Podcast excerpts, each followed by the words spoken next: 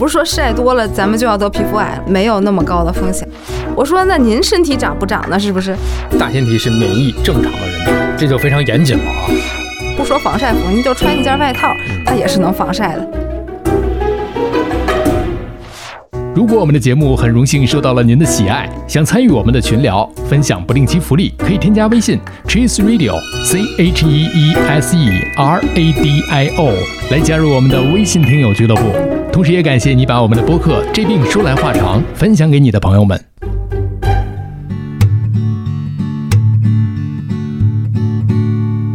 你头昏脑不太灵光，走路也有点踉踉跄跄。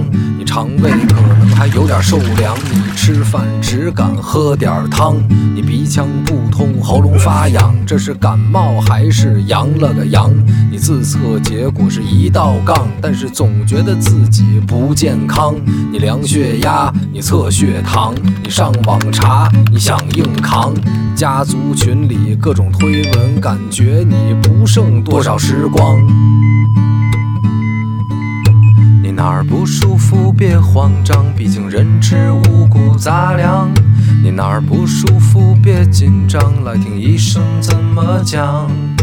内外妇儿科研临床，药剂检验和影像。没事儿就别胡思乱想，人生还有下半场。这病说来话长，但是也好讲。这病说来话长。欢迎收听，我是阿汤。我这行说来话长，之这病说来话长。我们这一期呢，请到的是首都医科大学附属北京朝阳医院皮肤科黄新绿黄老师。黄老师你好，你好，阿汤老师。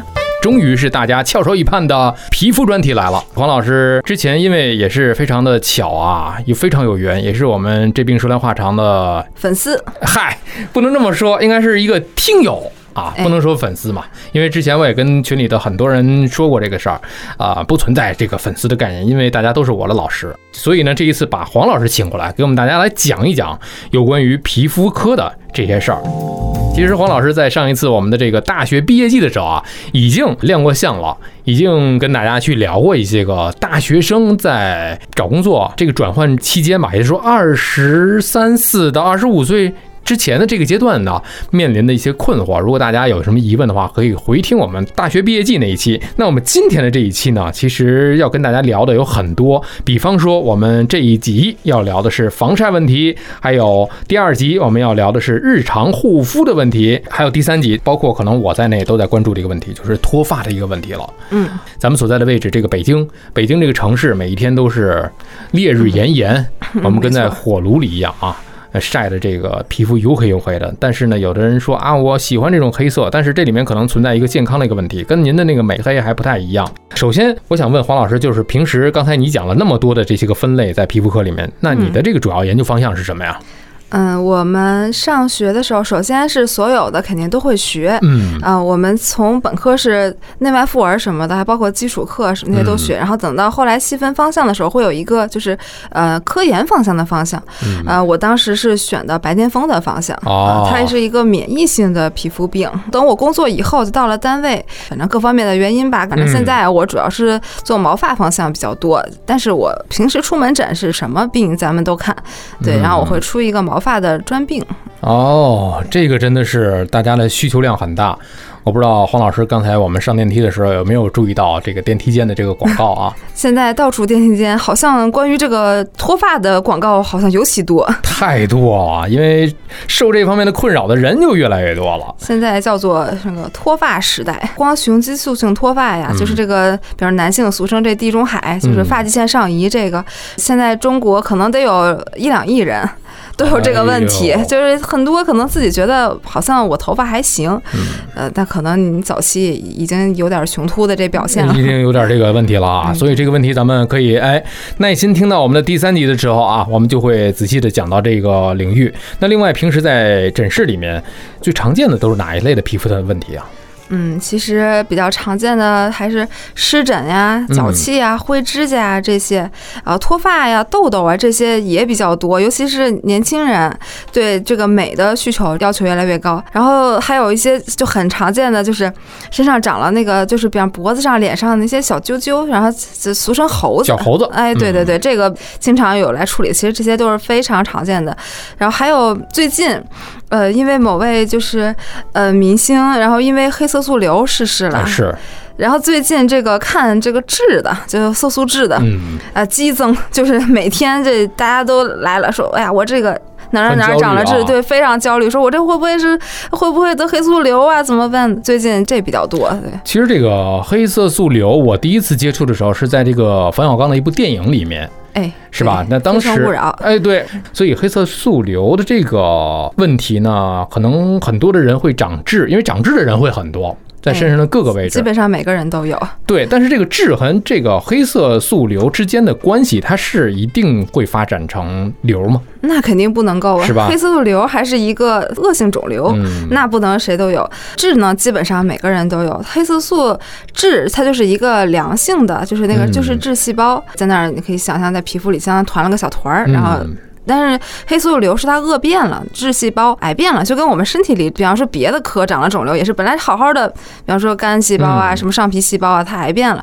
这都是小概率事件。但是我们可以也关注一下自己身上的痣，呃，尤其是中国人比较好发的变成恶性的痣，一般肢端是比较就是相对常见一些，比方说脚底板然后手指，就是这种比较末梢的地方是哦中国人比较常见的就是种类，像欧美人可能面部啊或者是其他部位可能会多一些。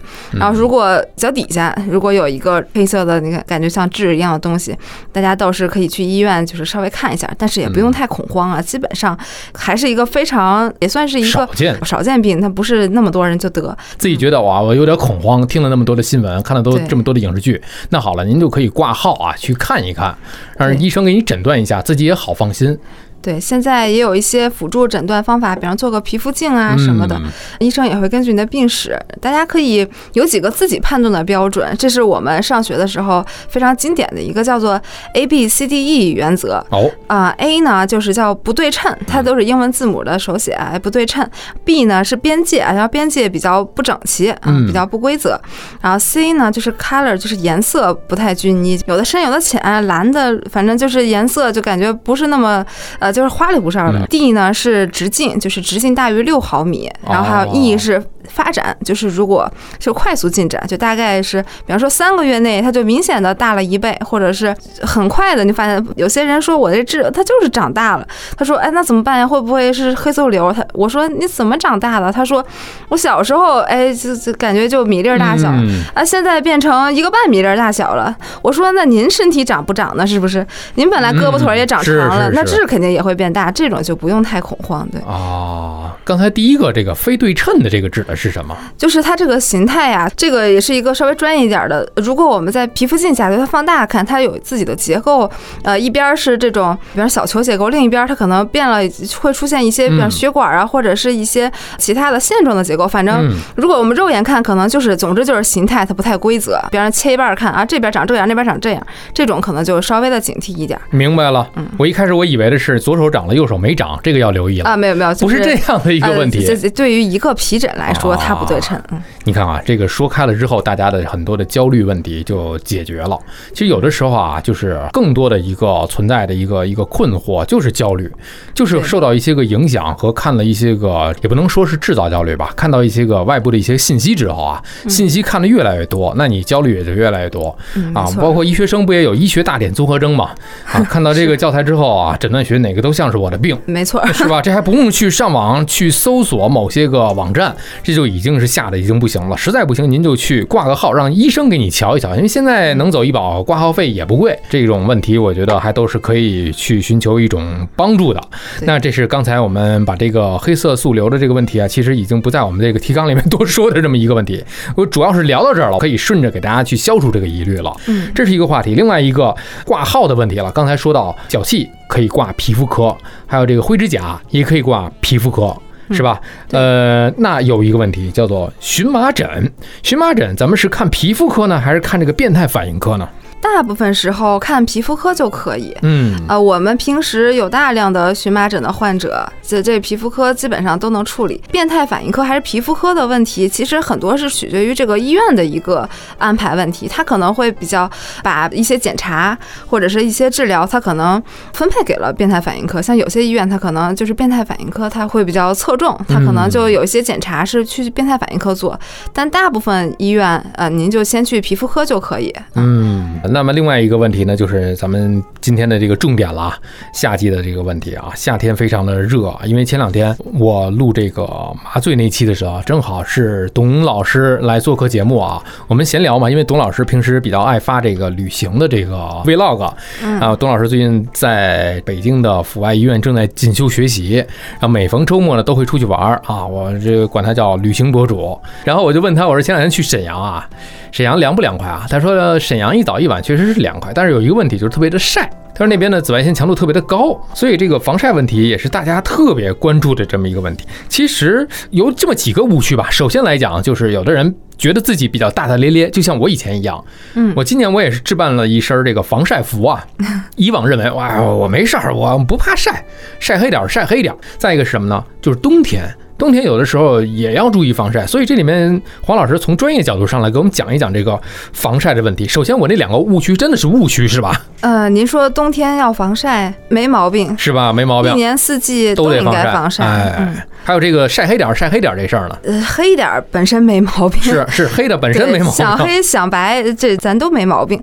但是防晒是不是必须的？这个在我们皮肤科看来是它就是护肤的一个环节，嗯就是保湿、防晒还有清洁，这个就是护肤的三部曲啊。我在我看来，它就是我日常的生活的一部分。嗯，那就都是必须的呃啊。对，但不是说防晒就一定要，哎呀，就又防晒服又帽子又防晒霜，就是每天都哇稀里哗啦一大通，嗯然后出个门就特别焦虑啊，我今天露着了，呃，我会不会就是出什么问题？网上有这样视频，把没有全副武装，邪乎，对我觉得嗯防晒很多就两极分化了。是吧？一级呢，就是特别的焦虑，就是对于这个稍微晒一点儿呢，就特别的紧张。嗯墨镜也得戴上，哎，对，全副武装。就我看有那个防晒服，从头然后到脚面，它那个特长，就穿着跟个幽灵幽灵似的。哎，对啊，确实看着挺防晒的，但是总感觉有点热，看着不透。气啊。嗯对，而且我觉得如果只出来几分钟的话，也没这必要，也没有那么焦虑。然后另一方面，这最近啊，就是这个北京还有北京周边确实有点太晒了。太热了，啊，对，然后来了好几个，都是中年男性，嗯，就不防晒平时，然后来了好几个晒伤的，前胸后背的这个通红，然后后背长大泡啊，再晒出泡了都来了好几个，然后我都说，哎，我们家孩子都没事儿，我说那孩子肯定是防晒了，那可能涂了防晒霜打了伞了，呃，这个大老爷们儿可能觉得没事儿，结果晒伤了，这晒的又疼啊，又红又肿啊，说都还难受，都心慌了，这个极端呢也是不太可取的，嗯确实是有很多人夏天去海边玩喜欢啊，这个尤其后脖梗子叫什么，就晒秃噜皮了。对，直接水泡一戳流水的那种就来了，好哎，前两天刚有一个听友啊，在群里问了一个问题，就是说晒伤跟烫伤有什么区别？嗯，其实晒伤也有一部分就是它有一个热的方面嘛，然后另外晒它主要是这个紫外线啊，分什么 UVA、UVB，大家一搜，然后什么有的是能穿透到什么真皮的，有的是穿透浅一点到表皮的，它对就是皮肤是有损伤的。不说那么复杂的话呢，反正总之它对皮肤的结构它是会破坏的，然后另外它也会时间长了，它会引发一些疾病，还有甚至引发癌变，就是跟烫呢它是有更多重的一个损伤。嗯，那你说晒伤这个，我感觉更像是温水煮青蛙一样，它不是一下子的那种，嗯，是吧？不像烫了一下，哗，哎呀，赶紧躲开了，大部分晒伤它是慢慢的，就是是吧？呃晒时间长了会这样，但是有些嗯紫外线过敏的人，可能他对这个紫外线他会非常敏感，嗯可能在比较强的紫外线上待一会儿，他就会有非常明显的过敏反应。过敏还是一个挺严重的事儿，在我们皮肤科，对，是个属于我们的急重症，甚至是极危重症。哦哟，原来是这么严重啊！这个晒伤过敏对，本身有紫外线过敏的人一定要注意防晒。啊，所以如果说是轻重的话啊，其实它没有一个谁轻谁重，说烫伤、晒伤，看情况也得分这个这个具体的这个。晒伤也分轻中重度，一级、二级、三级，嗯烫伤也是分级别的。嗯，只不过都是这个皮肤屏障受损了，但是它可能因为受损的方式不一样而已。对，另外，有的朋友会啊纠结，说我每天在外面晒啊，因为不同的这个角度、不同的方式啊，可能每天都要这个在太阳光底下工作，或者是像一些职业司机这种啊，怎么样才能判断自己是不是被晒伤了呢？找你去就诊的可能已经比较严重了哈。那平时我们怎么样去关注自己是不是已经开始有晒伤的一个痕迹了呢？啊、如果到晒伤这个程度，一般呃比较轻度的，多少也也是有些反应了。嗯比方说，呃皮肤局部会比较红，然后比较烫，哦然后会觉得有点疼、刺痛感，这就是已经算是一个轻度的晒伤了。嗯，然后再重一点呢，就是会起水泡，然后再严重的可能就是直接就会呃糜烂呀、什么的。然后另外可能会有一些全身的反应，不是皮肤局部了，稍微重一点的可能就会觉得心慌、头晕，甚至有些能晒休克啊，这就是比较严重。是哦，但是我觉得还是别到晒伤这个程度才注意防晒吧。对对对，呃，晒伤了已经对我们有损伤了，就会留色沉呀、就会破坏我们的皮肤，这已经不太好了。我建议还是、咱还是在这之前就稍微注意着点儿吧。哎，对，那如果说是晒伤了，如果严重的话，那肯定就就诊了。嗯如果刚才黄老师说的，呃，有点这个刺痛感啊，或者是有一点其他的这种反应的时候，自己在家怎么样去处理呢？啊、首先就是先脱离这个 太阳，嗯，咱先到个凉快点儿的地儿。对对，嗯，可以先找点儿就是凉快点儿的水啊什么的，嗯咱先清凉一下，就是冷敷，也不用特别冰啊，但是起码要就温度稍微低一点，比方说嗯四度冰箱这温度可以，呃，拿个矿泉水瓶先敷一下。然后呢，如果觉得皮肤还可以，稍微有一点红的话，咱其实这种处理就可以，就慢慢就缓过来了。但是如果还是觉得比较疼或者比较痒的话，可以抹一些中效、弱效的激素，然后包括一些氧化锌啊、炉甘石啊这些，对皮肤屏障有一些保护，然后清凉、拔干作用的一些算药物吧。嗯啊，如果还是觉得有一些过敏的反应有点重，其实也可以吃一些抗过敏药。嗯它也算是一个过敏反应。嗯，因为刚才说到了有一个药是激素类的药啊，其实对于激素来讲，多说一句，有很多的朋友是存在一定的，一谈激素就恐慌就拒绝，说啊不能吃激素，激素不能吃太多。其实这里面呢也不能抛开剂量，没错，刚才我觉得咱外用激素就足够，嗯，外用激素跟吃激素是一个分开来说的两件事儿。对于嗯皮肤科来说，当然我们对于过敏的患者，对于比方说吃了药以后就是药疹的患者啊、我们用激素就是系统吃激素，这是一个非常常用的治疗，短期用。嗯大家不用，就是完全不用担心担心啊，对。但最常用的皮肤科还是就是外用激素，外用激素就我以前的导师是一个非常厉害的，就是皮肤科的专家，对患者就是对亲人一样啊，他就直接说外用激素就跟抹油，就是抹抹护肤油一样，呃，就是你不用那么恐慌。就是很多人听了激素说哇不行，这个药有激素，我绝对不用。他说你系统只能吸收百分之一，其实用了就是对你没有什么影响，你不要什么，你就大胆用，什么给孩子抹药不要戴手套啊，你就自己往上抹。啊，对他，我们导师就是。人家艺高人胆大哈，但是也不是说外用激素就是可以随便用啊，确实是有用法的，就也不是建议就是有事儿没事儿用点激素，这确实非常不好，它是有长期用是有副作用的。但是如果医生让您用激素了，他会告诉您，因为激素呢分强效的、中效的、弱效的，哦。它也会有一个使用的时间，然后它也会告诉您是怎么个减法，然后可能之后再替换成什么不含激素的。其实咱们就按医生的用法，咱们用就可以了，就不用嗯担心用了激素啊，医生开了，呃 我们有很多患者是医生开了药，然后回家自己偷偷不用，会担心这个用完我会不会长胖。嗯啊，会不会变黑什么的？呃，按照医生说的方法，咱们短期用是没有问题的。像您都已经，呃，出现了这个皮肤的反应啦，出现皮疹了，或者是都已经呃出现损伤了，那个咱该用就用，该停就停啊，也别长期用。就四个字，请遵医嘱。嗯，没错。就是有好多依从性比较差的患者啊，即便开了药，自己还是不太相信啊，不太放心。你给我开这么多的激素，医生既然给你开了，肯定是去负责的。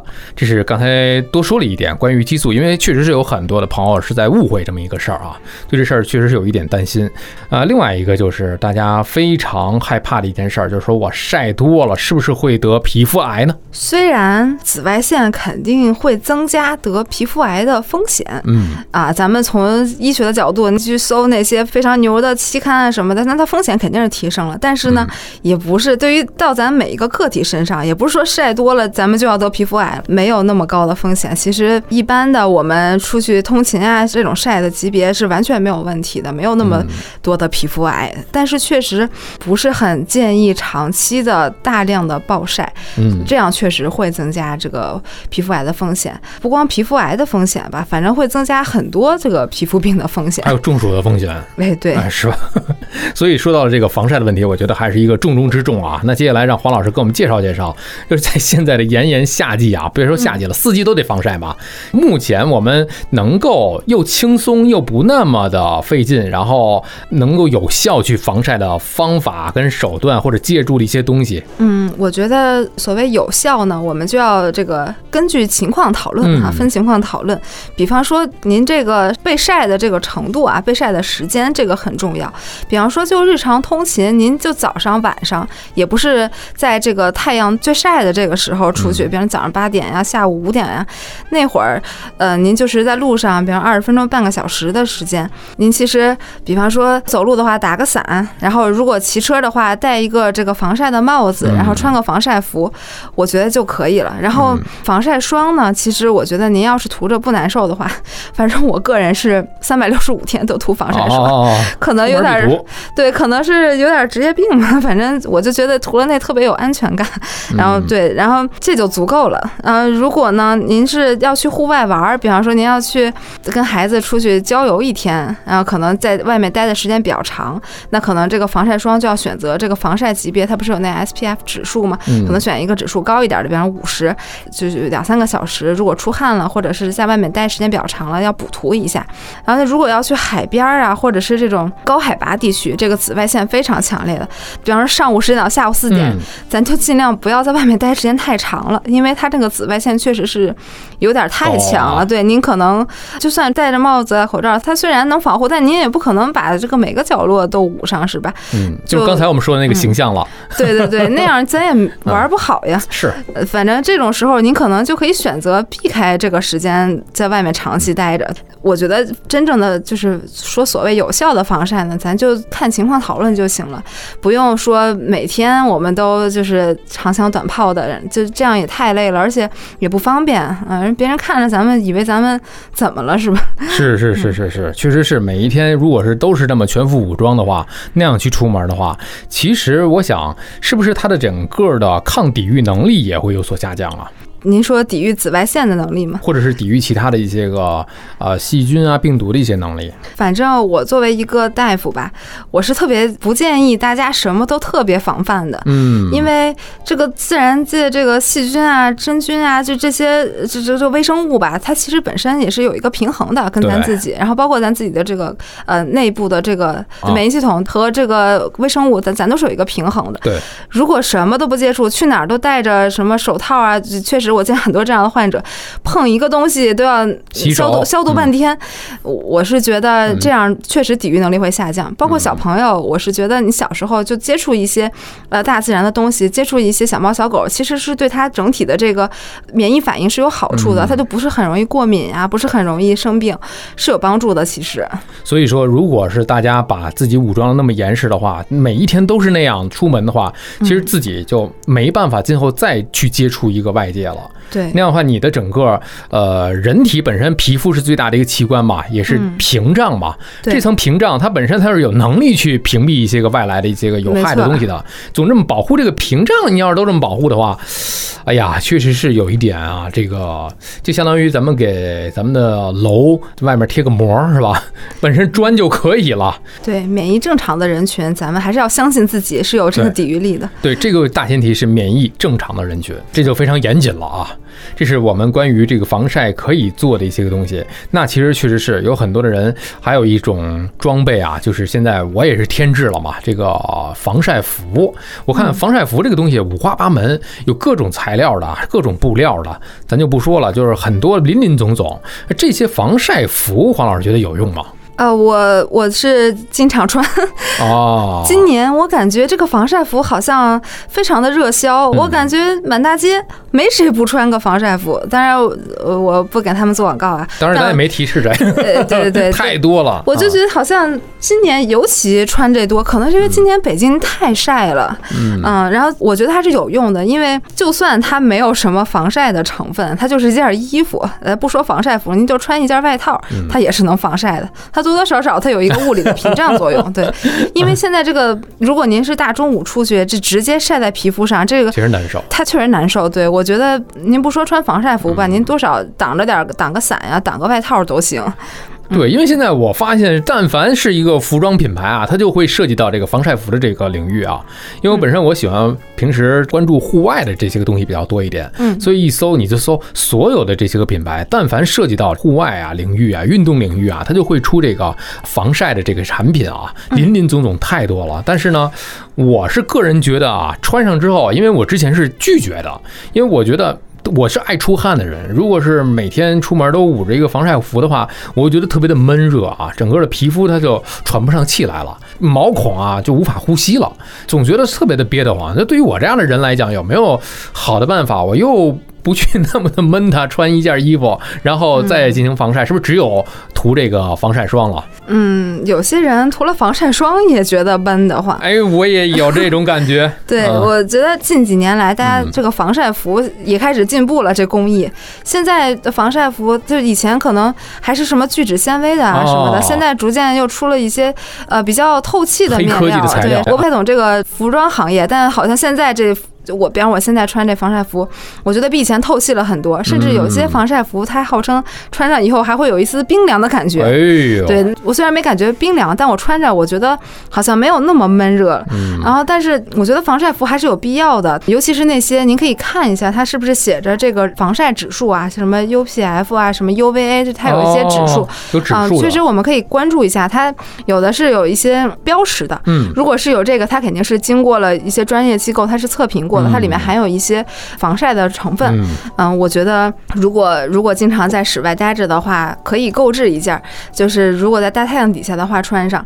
然后如果觉得特别闷的话呢，嗯，一方面咱可以选一些比较透气的面料，嗯然后一方面呢，咱可以就是不用捂得特别严实，它不是有那种款式嘛，咱咱可以来一个那种斗篷式的或者什么。哦，不用非得穿的跟个套了个那个外套是吧？呃对对罩子似的，然后其实女性，我觉得打伞也是一个好方法。哎是，嗯，它那个不太闷热。我嗯 我以前但是我打伞可能就有点对怪了啊。男士的话呢，可能比较好的就戴个帽子，然后穿一个帽子薄一点的这种防晒服。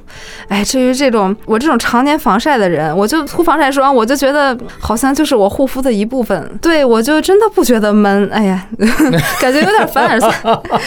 这个我是那种真的，咱们我以前找找。挺大条的那种，嗯我真的就是每天如果让我涂这个防晒的话，就像黄老师说的，我也觉得哎呀糊了一层东西呀。然后你再让我去穿着这个防晒服的话，哎呦感觉哎本来就热啊，又穿着一个防晒服。其实这里面啊，大家可以自己根据自己的条件，根据自己的喜好啊去选择。您也不用在留言区里问我们，我们也没有产品推荐，您自己看着买就好了。自己用着舒服的防晒霜也有各种版本的，咱们找一个自己用着舒服的。对我今年穿了防晒服，这因为单位发的。啊，这单位真不错。呃，赶上活动了啊，所以这个也是一个福利嘛。穿着反正也没什么太大感觉，反正，就是自己多加注意吧，选择一种自己最适合的方式就好了。嗯，是的嗯，。因为这个商品就没法说了，林林总总太多了。那这是我们关于防晒啊、防晒的危害以及防晒的一些个小技巧。呃，接下来也有很多的听友啊，在黄老师来之前已经提出了一些个问题来，来看一看大家的这些留言啊。那比方说第一位朋友雨佳，他说紫外线过敏有什么好的防护方法吗？能治吗？嗯，这个问题就比较专业了。嗯，就是紫外线过敏呢，它也是一种过敏。就是对于所有的过敏呢，我们可能治疗的第一步就是常规方法，就是避免过敏源。就比方说，我吃芒果过敏，我吃花生过敏，肯定首先就是我们就尽量不吃芒果和花生，这样是最安全的。嗯，然后紫外线过敏也一样，我们首先就会建议他，就尽量要避免紫外线，也就是要防晒。嗯，嗯，然后但是您说治疗确实也挺苦恼的，这个我我天天防晒确实也挺难，就是也跟所有的这个治疗过敏一样啊，就是过敏的治疗其实挺难的。比方说，我就是对这个坚果过敏，那我就一辈子都过敏，有什么办法吗？对过敏的治疗就是。唯一的一个治就是根治方面的方法，就是逐步的给它脱敏，嗯，也就是一点点，它是一个非常专业的一个过程啊，它可能从这个剂量啊、时间，它都有一个严格的把控。真得去看变态反应了。呃，变态反应或者皮肤科，这这个可能还不是所有医院都有啊。是，嗯，像协和这种做的比较多。嗯，它从小剂量，然后短时间接触、短时间暴露，就这样逐渐增加，让您有一个耐受。但是也是因人而异，也不是所有人通过这个方法他就能。以后他就对这不过敏了，是，呃，是要尝试的一个方法。嗯，然后，但是大部分对于过敏的患者，我们都是首先，我们建议你就就尽量避免，尽量少接触。啊，紫外线也是同样。然后，如果真的出现了过敏的反应的话呢，我们就是对症处理。哎，说实话，感觉也挺心酸的。确实，大部分的病呢都是缓解，缓解，对，然后缓解和安慰。嗯，所以这个紫外线过敏的这个问题还是比较棘手的这个程度。嗯，因为我身边也有朋友啊什么，他就是紫外线过敏。他他也挺苦恼的，说我这我一大老爷们儿，我老要穿个防晒服，老戴帽子，甚至打伞，我也觉得挺麻烦的。但确实治疗确实效果也不是特别好，他就只能就是防晒。但一晒了，他确实就长疙瘩，就很痒。来看我们迎宾部经理芒小果的提问啊，每一次都特别的热情。呃，留言有很多的问题，我们先紧着这一集相关的一些个问题来说啊。首先第一个问题就是对于敏感皮肤。如果不化妆，物理防晒是否可以仅用清水洗脸？嗯，关于这个防晒霜怎么洗脸这个问题，好像挺多人有疑惑的。其实呢，这个也得分防晒霜，就是有些防晒霜呢，它可能会叫防水型的，然后有的叫非防水型的，也就是低附着的。咱们可能怎么区分呢？比方说像呃很经典的。那种，它就号称是适合户外，然后甚至游泳啊这种运动型的，它肯定就是不太容易被卸掉。然后像有一些防晒霜，就以前比方说比较经典那种什么。然后 SPF 二十五的那种，一出汗哗哗哗，防晒霜就流下来那种，啊，它就不是那么牢固在脸上。那种在水中浸泡后，基本上也就失效了啊。这种防晒霜其实普通的呃洗面奶洗洗就行，光用清水洗，呃是这样。如果您真的是非常用不了洗面奶的那种皮肤啊，非常敏感，如果一天下来也没有涂太多的防晒霜，比如早上涂的，然后晚上要卸掉的话，其实这种防晒霜呃用清水洗也问题不大，因为其实晚。晚上也不剩多少了。有一个研究发现，就防晒霜基本上涂八个小时之后，这个有机防晒剂量能减少百分之七十五啊，无机的什么防晒剂剂量能减少百分之六十五，就是其实就已经大部分都已经没了，自己就没了。对，然后但是如果要是用的那种防护效果特别好的那种防水型的防晒霜，那还是建议用一下卸妆产品，不然可能确实是有点卸不干净。嗯，明白了，这是一个问题啊。另外一个问题是，伞、面罩、帽子、防晒衣等一些个物物理。防晒和啊防晒霜相比，哪种防晒效果更好呢？这种直接的对比总觉得有点别扭，因为比方说伞、面罩、帽子、防晒衣，它每个伞跟伞也不一样，防晒霜跟防晒霜也不一样，这个比较起来呢，感觉有点不太能够对，对人家不太公平。所以一般是这样啊，就是比方说伞呀、这个帽子啊、这这衣服，这它也有一个自己的防晒级别。现在每一样防晒产品，其实按照规定，它都是要写出自己，比方说能防什么级别的晒，嗯，然后防晒霜呢，它有自己的防晒指数。然后我觉得这样对比比较公平，就是人家同级别的防晒力度，然后我们来对比，所以比较强级别的这种伞啊、帽子啊、防晒衣啊，然后和比较强级别的防晒霜相比，我个人认为都可以，呃，就不用特别拘泥于形式。呃，其实不管 是物理呢，对，还是化学，它能达到，人家写了 SPF 五十，它就是经过了它这个测试，它就是达到这个水平了。真是啊，对，然后只不过呢，防晒霜呢可能比较容易蹭掉，或者比较出汗，它可能会容易掉，它那它可能就达不到它那个级别了。像帽子，可能它相对你只要戴上了，那那它就一直在。但是帽子有可能，哎哎，对，就是它露出来了，那那你又不能说人家帽子不好，没晒到的地儿，咱可能就补点防晒霜。伞呢，你一直举着也累。反正各有利弊。对，但是我觉得咱们就按用数据说话。如果您想啊防的级别高一点，您就选那种防晒级别比较高的相关的产品都可以。另外一位朋友叫做都波兵啊，他是说什么情况下需要涂防晒呢？是不是每天都涂呢？哎，黄老师每天都在涂。我也算比较可能是比较极端的那种，我是比较喜欢防晒，呃，但是也不是说非得要涂。我如果您一天都不出门，那为什么要涂防晒呢？就就可以不用涂。啊，那黄老师不出门是涂吗？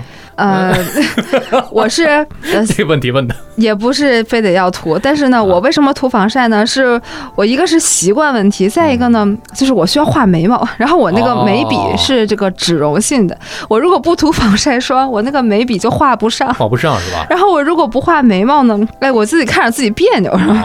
对我这个眉毛长得吧，反正缺一块儿，然后所以呢，我我就是习惯会涂，但是不是说。必须要涂哈！你说到这个化妆的问题啊，好像我都插不进嘴，也不知道从哪这个脂溶性的笔跟皮蛋的笔我不了解啊，这是我的一个知识盲点。